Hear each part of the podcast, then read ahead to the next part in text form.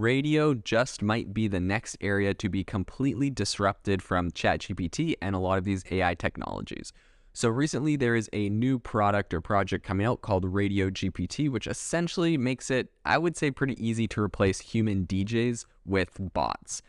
And essentially, what this new, um, you know, Radio GPT could do is that it can do most of the work required to manually run a radio station, and it does it all without human labor. So, according to their website, it uses GPT 4 powered bots that can pretty much perform um, different charts. It can work with them on the music lineup, the local radio, um, the news, and it can even field listeners' comments and questions, which is pretty interesting. Radio GPT can also do a lot of the tasks that would otherwise just essentially be like in the domain of like interns or kind of the entry level staffers. Um, so it can do things like creating complementary blog posts or converting live shows into podcasts and social media, right? Um, and it really is automating a lot of the tasks that are done at a radio station. So, unlike other projects like AI radio, which um, I think The Verge reported on last month, uh, which is just kind of more like a fun thought experiment, this is actually a legitimate product. And a, apparently, it's going to debut next month with Alpha Media and Rogers Sports and Media, which represents about 250 uh, radio stations in the US and Canada. So, this is going to be actually widely rolled out. Um, the CEO, his name is Daniel Anstandig, and he told Axios that the product isn't really meant to, I guess, it well, the way they're positioning it is that it's going to save the radio, not compete with it, and that it's going to be, you know, filling the hours that radio stations can't man anyways, right? So you think like the super late nights and all that kind of stuff where they don't have people. Um, he says, What we're looking to do is augment a station's ability to fill its programming with more live and local content. Um, and the way that he kind of positions it is that pretty much any radio station can use AI to do all this extra stuff they were unable to do before. And, you know, that might be true in some cases, but also uh, the companies that have signed up for this aren't exactly like these little indie radio stations.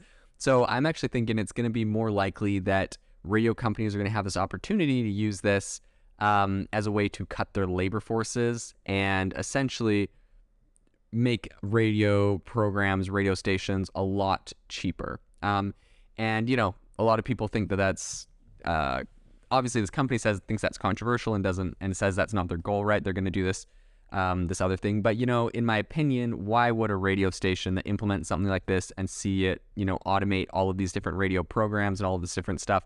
Why would they continue to pay hosts at all hours of the day to run live and do all this stuff? And inevitably, you know, there's probably going to be still live people running these radio stations because they don't want it to just seem like a completely bot run thing. However, um, if you really have all of the more mundane small tasks automated with ChatGPT like AIs, um, it's very easy, in my opinion. It would be very easy to have maybe one person run an entire radio station where maybe they just do, um, you know, ad spots or they talk um, between things or they announce the new program and the whole thing can be kind of automated or run by AI, but they have someone saying, hey, thanks for joining us today, top of the hour, blah, blah, blah, blah, blah.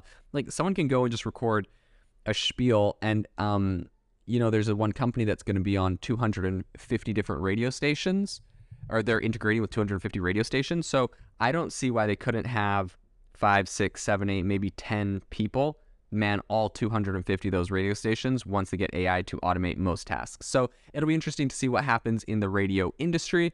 Um, and, you know, this is something that obviously has already been dwindling in recent years when you have technology like Spotify that does automatic playlist recommendations and you have everything that Apple Music is doing.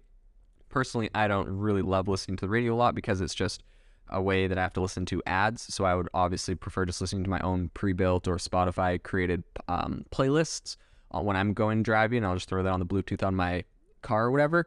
Um, so it's going to be interesting to see how relevant radios stay. It's obviously a sector that has been, you know, shrinking or struggling, and perhaps this automation might be the final nail in the coffin for the industry. Um, or maybe it's just a way for a lot of these companies to continue to stay relevant. And maybe more radio stations will pop up because now it's cheaper to run them. It'll be interesting to follow and see what happens in the radio space in the future. Thank you for listening to today's podcast episode, breaking down how AI is impacting your industry. Today's episode is sponsored by AIbox, a no code AI app builder and marketplace, which just launched a crowdfunding campaign.